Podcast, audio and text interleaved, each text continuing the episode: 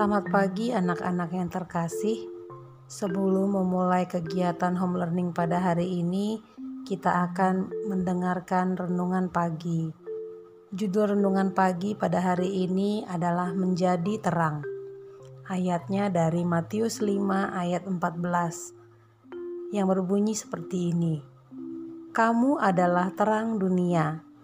Kota yang terletak di atas gunung tidak mungkin tersembunyi.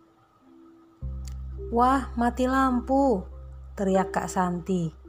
Aduh, gelap sekali. Bagaimana ini? Aku tidak berani ke mana-mana. Bisa jatuh nanti di... Kata Kak Santi kepada Didi. Sebentar ya kak, kayaknya papa ada menyimpan lilin deh, kata Didi. Tak lama kemudian lilin menyala.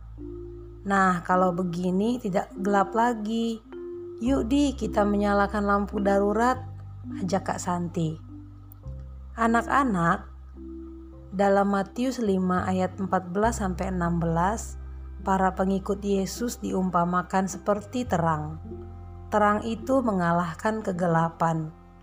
Yesus menyebut para pengikutnya juga kota di atas bukit. Artinya, setiap orang yang mengikut Yesus akan menjadi perhatian banyak orang. Mengapa demikian? Karena yang dilakukan adalah kebaikan dan kebenaran.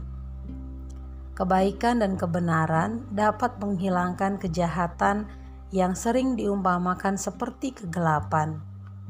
Anak-anak, kita semua adalah terang di lingkungan kita masing-masing.